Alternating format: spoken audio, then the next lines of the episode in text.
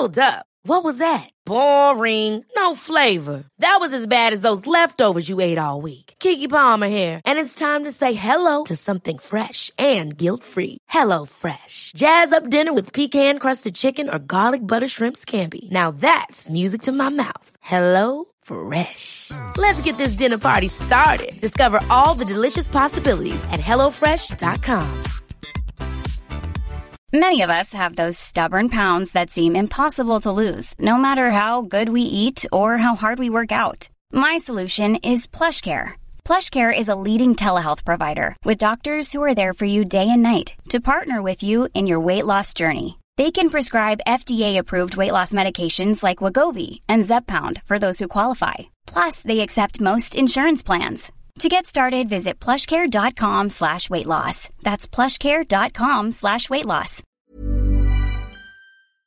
Today's show is sponsored by Audible, the home of over 150,000 audiobooks. To get a free, yes, free audiobook, go to audibletrial.com forward slash queens and go find yourself something awesome to listen to today. This week, I'm going to recommend something a little higher brow than last time an audiobook from the Great Courses series, Medieval Heroines in History and Legend, narrated by Bonnie Wheeler. This is a series of lectures on four of the most famous women of the Middle Ages Eloise d'Argenteuil, Joan of Arc, Hildegard of Bingen, and, most importantly for our story, Eleanor of Aquitaine.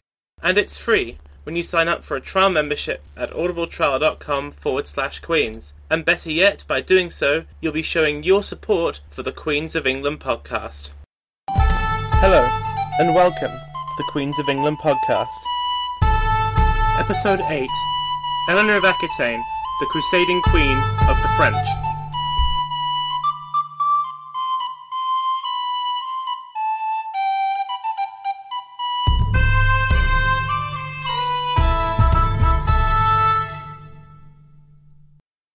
I'm going to imagine that most of you, my dear listeners, had not heard of any of the three Matildas and the one Adeliza that I've been talking to you about so far. These are women that are normally known only by the nerdiest of nerdy history people, and now you lot too. You're welcome. Chances are, though, that you will have heard of Eleanor, even if you don't know much about her. Eleanor of Aquitaine squeezed a lot into her eighty years in life. She was the queen of two kingdoms, mother of three kings of England, of two queens of other kingdoms, led revolts, spent more than a decade in prison, went on crusade, and, well, you'll soon find out. She is the first of our queens to be famous enough to be in a number of films and TV shows, including most famously in The Lion in Winter, played by Katharine Hepburn. If you want to get ahead, I'd really, really super strongly recommend that you watch that film. It's superb. I mean, President Bartlet called it his favourite film, and if the endorsement of a fictional president isn't worth something, then I'm not sure what is. Now, her life is far too rich and interesting to be kept to just one episode, so currently I'm planning to split it into three. This episode will look at her early life and go on as far as her return to France after the Second Crusade. The second episode will look at the early part of her reign as Queen of England, and the final part will cover her later reign as Queen and also as Queen Mother to her sons Richard and John. It's a lot to cover, but trust me, Eleanor is worth it. So let's get started. Eleanor was born in 1124 in the Duchy of Aquitaine in southwest France. Aquitaine was the largest of the constituent fiefdoms of France and could trace its roots all the way back to the 7th century CE.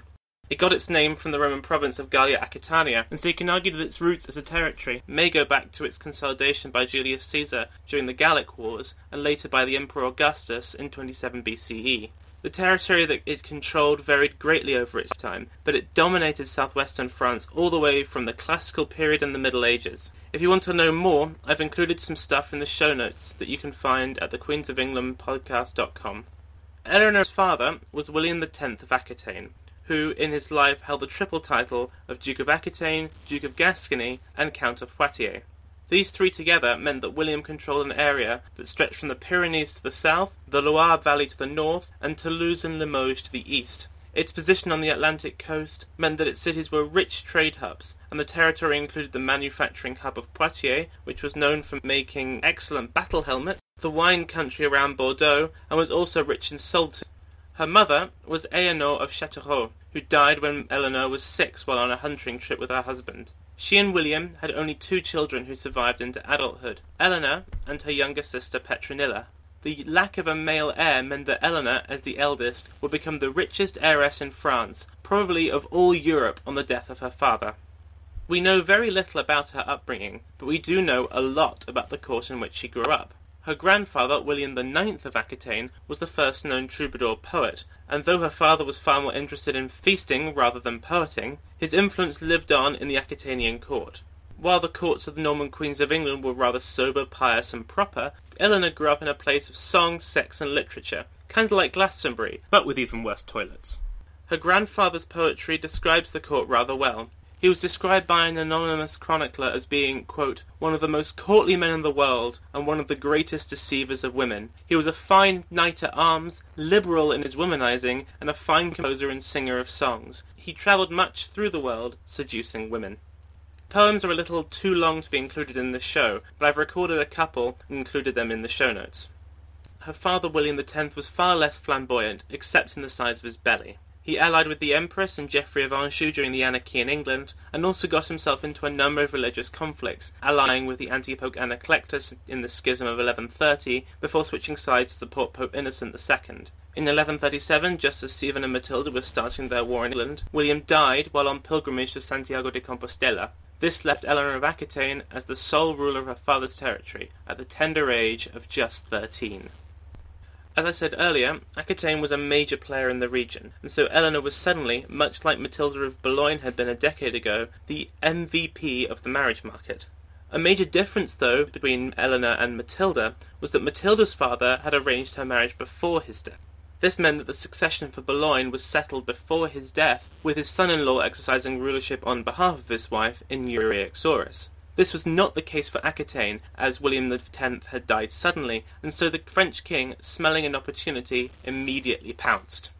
Aquitaine was a little like Normandy in terms of relationship with the French king. Nominally, it was an area that owed him fealty, and he counted it as part of his realm, but in reality, it was independent of his direct control.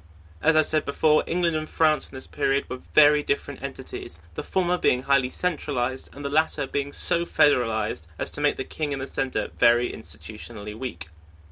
The French king, Louis VI, was keen to centralise power in the French kingdom and saw immediately the opportunity that Eleanor's inheritance presented him. He was far too fat, sickly, and already married to marry her himself, but his heir and co-king of the French, also named Louis, was not. The French king at this time crowned their heirs as junior kings while they were still alive, so as to ease the transition to power of their heirs, lessening the chance of civil war. Bringing Aquitaine into the personal lands of the French king would be a tremendous increase in his power, as he could personally muster far more troops and amass far more wealth this way, relying less on his nobles to supply these things for him. The younger Louis went off to Bordeaux at the head of a magnificent company of men, horses, and gold. He was around the same age as Eleanor, which was a little unusual in the period. Louis was seventeen and his bride was thirteen.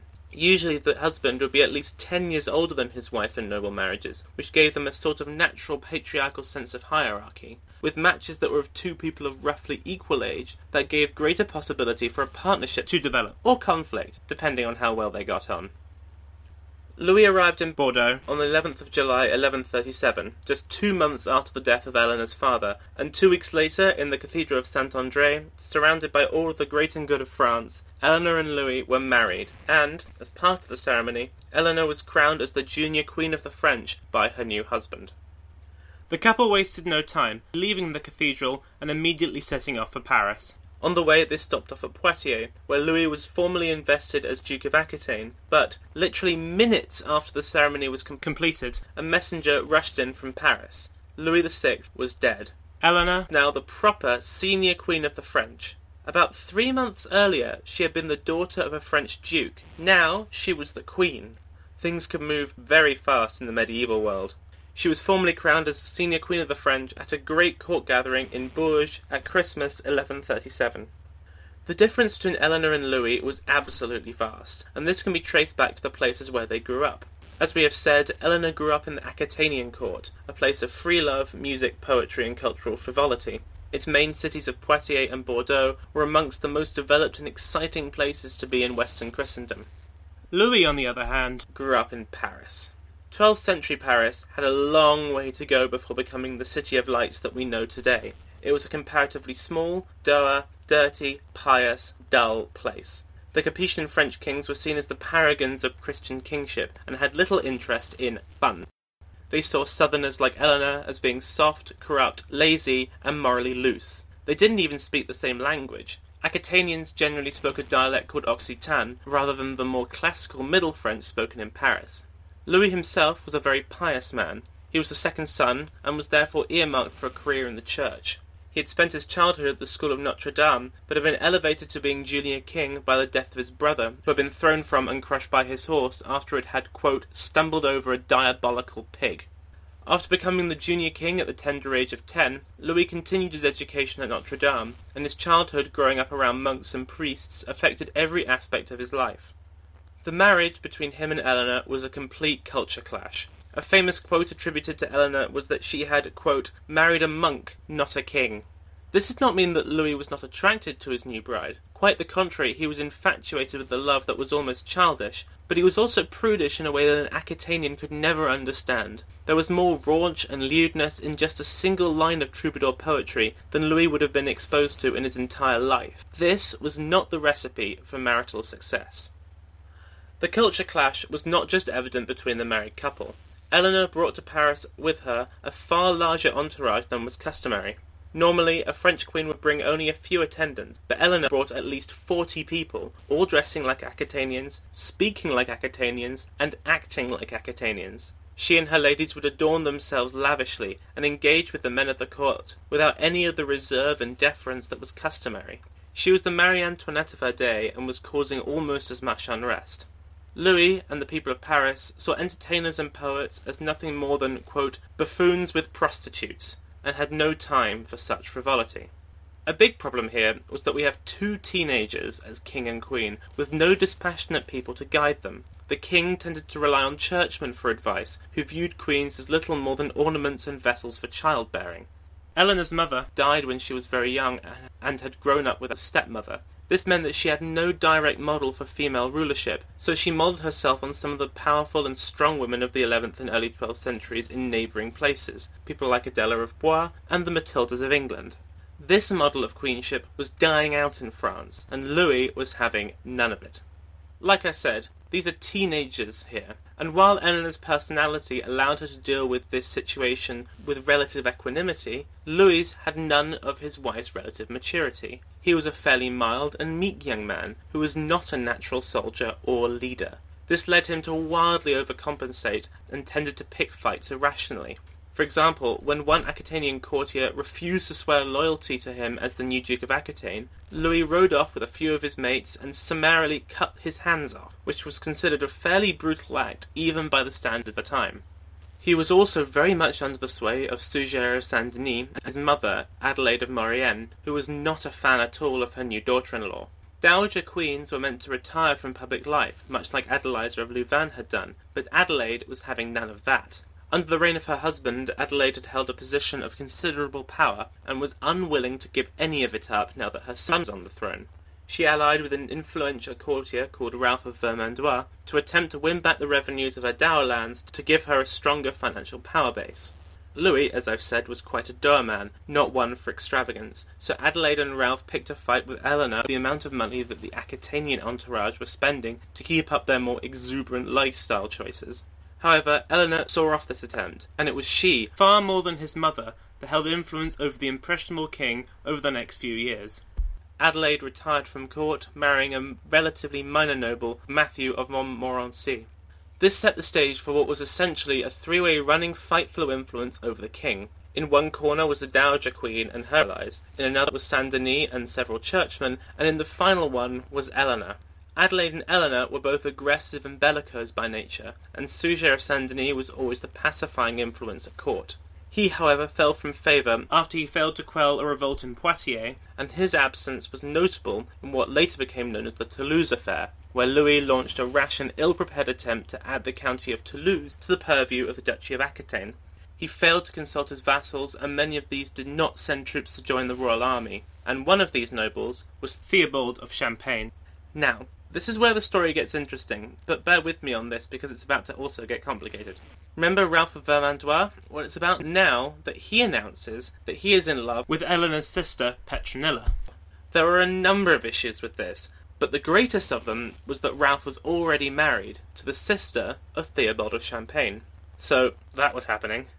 Alongside this, there was a parallel crisis over the vacancy at the Archbishopric of Bourges. The cathedral chapter decided to overrule the king's choice, a man called Carduc, and chose their own candidate, a man called Pierre de la Chatre. And Pierre was ratified by the Pope. Louis here totally overreacted, petulantly blockading the city, refusing to let Pierre enter, so the Archbishop elect fled to the court of Theobald, where he was joined by a sister who had been driven out of her home by her husband and his new squeeze. So now a matter of spurned love and dynastic rashness had blown into civil war and a row with the papacy. Good work, Louis. And it was about to get a whole lot worse. Louis sent an army into Champagne to deal with Theobald, but he acted with massively disproportionate violence. They ravaged the towns and countryside, and in the town of Vitry burnt a church to the ground where the townspeople had gathered in what they presumably thought was safety. Not one of them survived. So, why is this relevant to our story? Well, it is this marriage dispute that first brought to attention the legality of Eleanor and Louis's marriage. Eleanor had persuaded Louis to support Ralph and her sister Petronilla, and argued that Ralph's marriage to his current wife should be annulled on the grounds of consanguinity. If you remember from episode 3, the church did not permit marriages between couples who were related within seven degrees, and indeed Ralph and his wife were within those degrees, but so in fact were Louis and Eleanor. The third cousins, related through Robert II of France, but at the time of their marriage no one cared. This affair, however, shone a bright light onto this technicality, and tongues began to wag. The Pope excommunicated Ralph and Petronilla, and Eleanor's wholehearted support of her sister alienated her from many of the king's advisers, where the spiritual faction around Suger was ascendant. Appalled by the massacre at Vitry and seeking an end to the crisis, Louis sought advice from two of the most eminent churchmen in France, Bernard of Clairvaux and Suger of Saint Denis, who attempted to mediate, but Eleanor refused any settlement that did not end with a confirmation of Ralph and Petronilla's marriage. Bernard exasperated at Eleanor's faction at court, calling their intransigence, quote, the fraud of wicked men and the idle chatter of silly people who do not know good from evil or evil from good. Bernardo was a very persuasive man, and goes down in history as one of the rare people who managed to change Eleanor's mind on something. He promised her that if she relented, God would grant her and Louis a child, something that had eluded them in their first five years of marriage. Though you wouldn't know it from his conflict with the papacy and burning churches to the ground, Louis was still the same pious and repressed young man that he had always been, and so it seems that he had been avoiding having the necessary relations with his wife that might produce children. Soon after the settlement of Denis, though, Bernard kept his side of the bargain, and their first child was born, a girl called Marie. Eventually, Petronilla and Ralph managed to bribe the Pope into accepting their marriage, but Louis was forced to concede on the matter of the Archbishopric of Bourges. Louis's rapprochement with Suger of Saint Denis and growing friendship with Bernard of Clairvaux meant that he had become even more withdrawn from his wife. Eleanor wanted passion and excitement. Louis gave her pious indifference. She was blamed by him for everything that had gone wrong, from the conflict with Rome to the massacre at Vitry. This growing distance between them is shown at the dedication of the new church at Saint Denis. Louis gave Suger as a founding gift a rock crystal vase that Eleanor had given him as a wedding present. Ouch. Bernard and Suger held a very dim view of the flamboyant Aquitanians, and the Queen was shunned from any real power. Unlike her predecessors, she was not present at charter signings and played little to no formal role in affairs of state. The only influence she could A lot can happen in three years, like a chatbot may be your new best friend. But what won't change? Needing health insurance. United Healthcare Tri Term Medical Plans, underwritten by Golden Rule Insurance Company, offer flexible, budget friendly coverage that lasts nearly three years in some states. Learn more at uhone.com. This is Paige, the co-host of Giggly Squad, and I want to tell you about a company that I've been loving, Olive and June. Olive and June gives you everything that you need for a salon quality manicure in one box. And if you break it down, it really comes out to $2 a manicure, which is absolutely insane. It's also so easy to get salon worthy nails at home with Olive and June. The difference between how your nails used to look when you did them yourself and now with the Mani system is a complete game changer. The best thing about Olive and June too is it's a quick dry, dries in about one minute, lasts for five days, and full coverage in up to one to two coats. Visit oliveandjune.com slash perfect Mani 20 for 20% off your first system. That's oliveandjune.com slash perfect Mani 20 for 20% off your first system.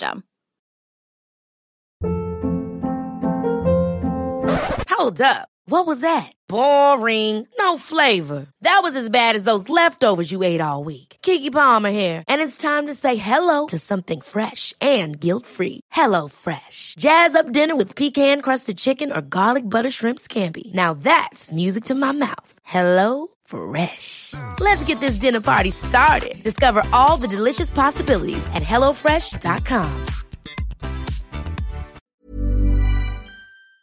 wheeled was pillow talk, the kind of advice that only a wife can give to her husband. But Louis was rarely anywhere near her pillow, and by now cared little what she might say across it.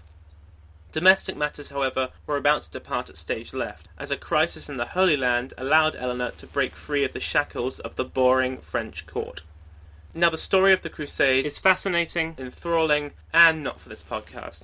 If this is more your cup of tea, I'd recommend the History of the Crusades podcast, a link to which I put in the show notes. But we do need some background to all that will shortly unfold, so I will give the briefest of brief histories. Jerusalem and its surroundings had been lost to Christendom in the 7th century CE, when it was captured by Umar ibn al-Khattab, a companion of Muhammad. The conquest of the Holy Land was not the apocalyptic disaster that some Christian writers portrayed it as. Indeed, the nature of Arab rule over the Holy Land is remarkable for its toleration of other faiths. Jews were allowed back into the city after having been banished from there by the Romans and the Christians, and Christians were still allowed to come and pray at the holy sites. Things were hardly difficult for Christian pilgrims, so why did armed conflict erupt? The reason is, shockingly, incredibly complicated, so I shall just sidestep it and say that in 1195 Pope Urban II ordered that an armed pilgrimage be sent to Jerusalem to free it from the Arab infidels. The army of the First Crusade was made up of troops from across Europe, but its leaders mainly came from the duchies and counties of France. Against all the odds, in one of the most remarkable military feats of the Middle Ages, the crusading army captured Jerusalem in 1099 and set up a series of kingdoms and counties in the Holy Land known as the Crusader States, or Outremer, a map of which I have put in the show notes. These Crusader states, however, never acted as a coherent body, and frequently fought wars with each other, even allying with Muslim infidels in the process.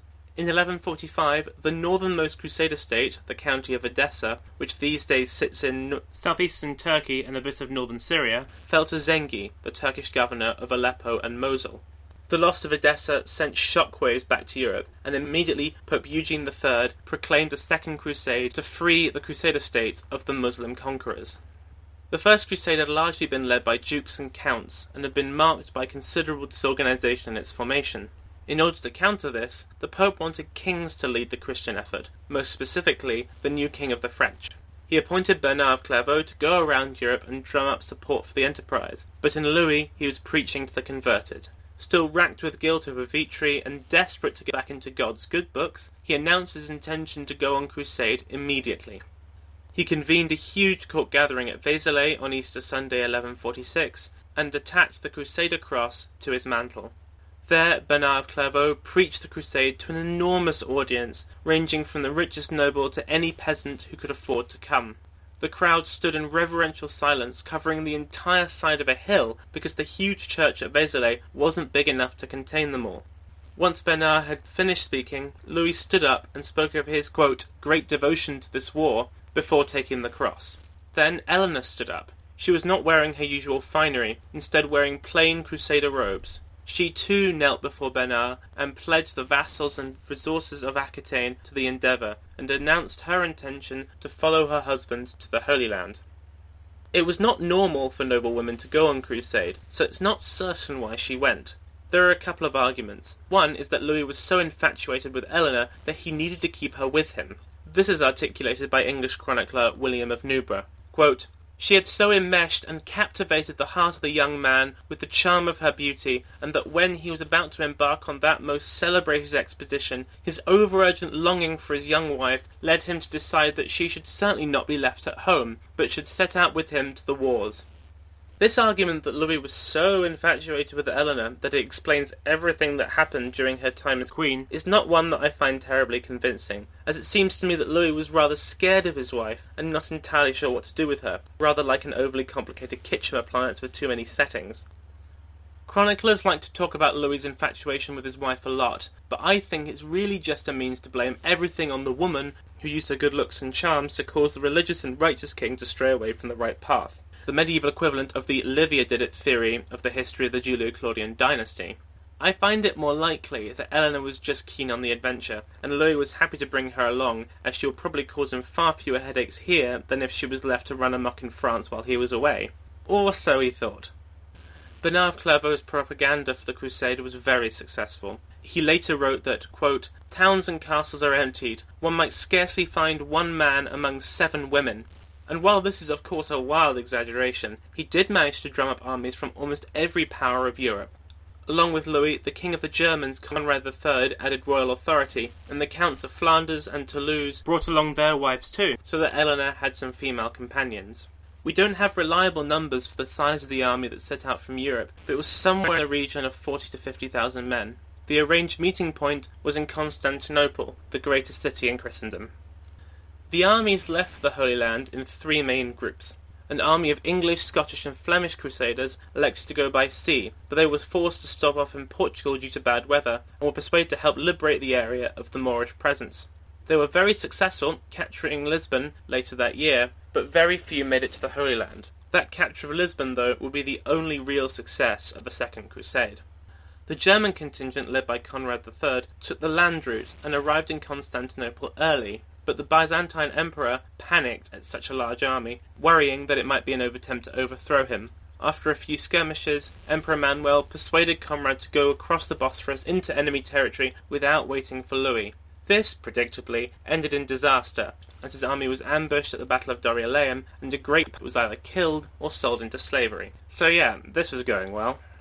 The French army, led by Louis and Eleanor, also took the land route to Constantinople, and arrived there in October, about a month behind Conrad. The Byzantine emperors were always an ungrateful bunch, and refused to join Louis on the expedition, and, after entertaining him and Eleanor lavishly for a short time, sent them alone across into Anatolia, where his army rendezvoused with the surviving Germans before heading south. Eleanor gets a lot of unfair blame for her actions on this crusade, and is often used as a scapegoat for the failures that were hardly of her making. Chroniclers criticised her extravagant baggage train on the route as being unfitting for such a pious undertaking, and blamed her for slowing the army down. And, a lot of this is unfounded, the size of the army trundling through Anatolia meant that it had to travel very slowly, and was thus always at risk of ambush, and the Turks seized their chance at Mount Cadmus. The army's vanguard, which contained amongst others Eleanor herself, pushed too far ahead of the column as they descended the mountain, and the rearguard, which contained the king, was also too far back. The baggage train in the middle, therefore, was left completely exposed, and the army was hit by a surprise attack and suffered heavy losses. The king and queen used the cover of darkness to lead their army out of the fray, reached Atalaya two weeks later, where their battered army set sail for Antioch. The Crusaders had gotten out of Anatolia, but both the German and French armies had been badly mauled by the experience. Once they reached the city of Antioch, though, they were hit by yet more bad news. The city of Edessa, the liberation of which had been the whole point of this crusade, had been completely destroyed after an Armenian led revolt. So, they were thousands of miles away from home, and their primary objective was lost. What to do next? The ruler of Antioch was Eleanor's uncle Raymond, who was described by William of Tyre as being, quote, the handsomest of the princes of the earth.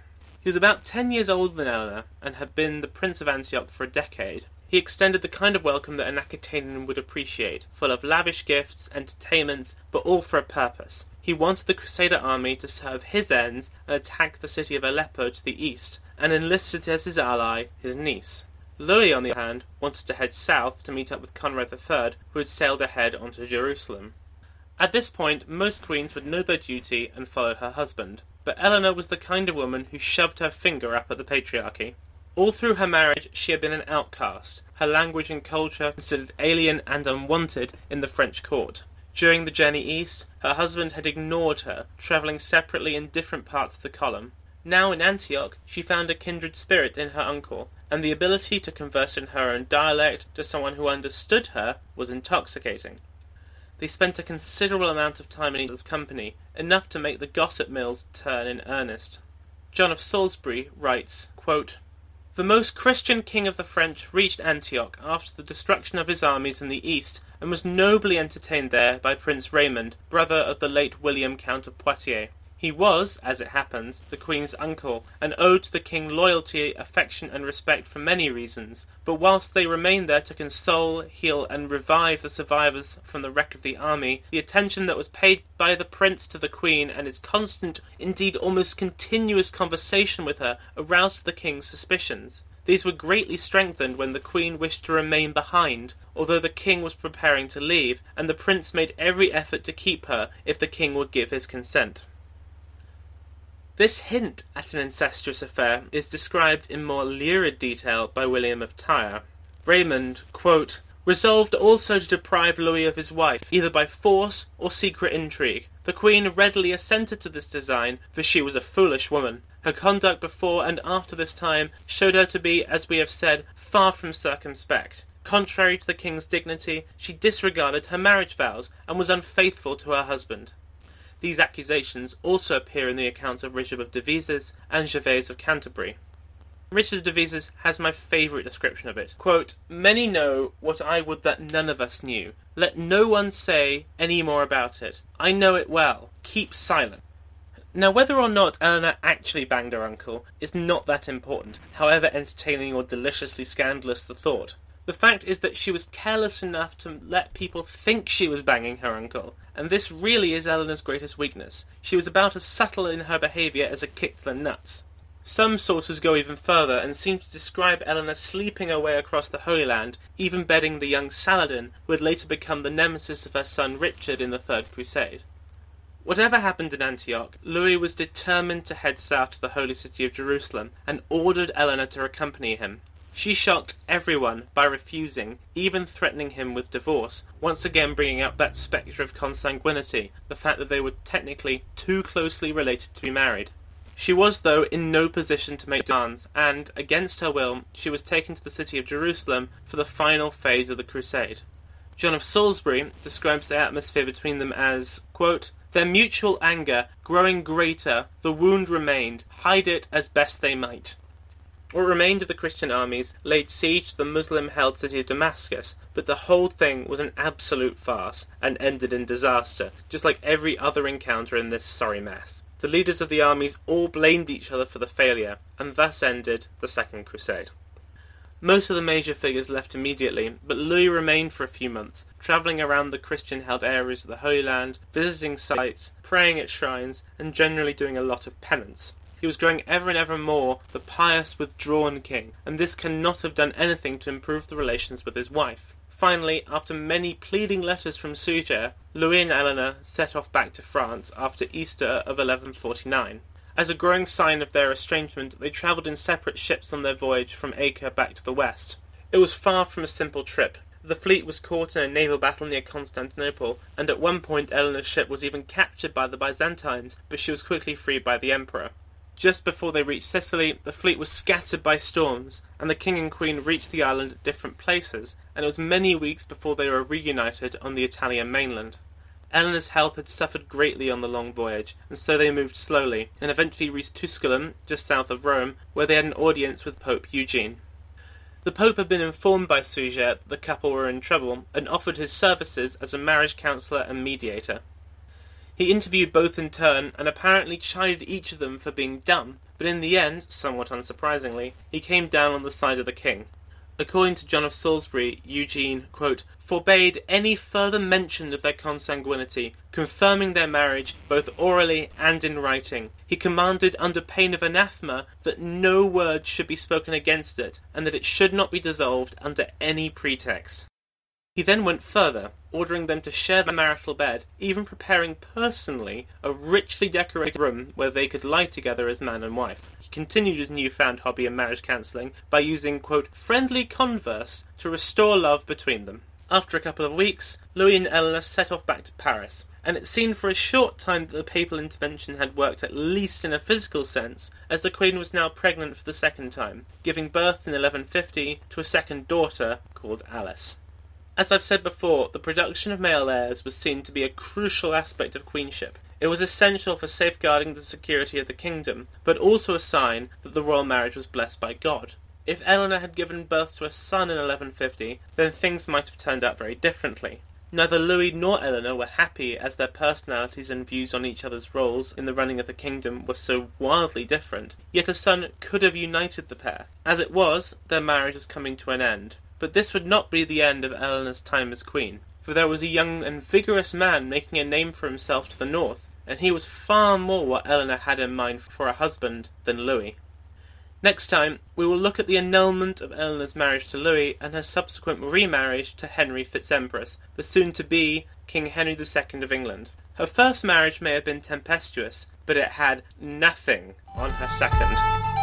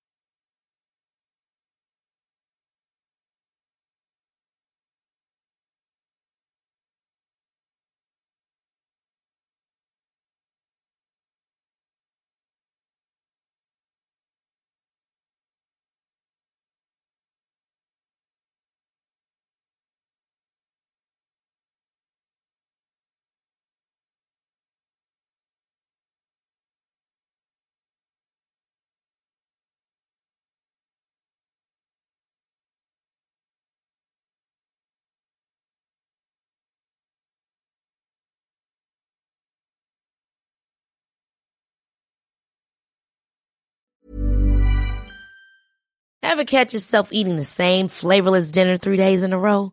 Dreaming of something better? Well, HelloFresh is your guilt-free dream come true, baby. It's me, Keke Palmer.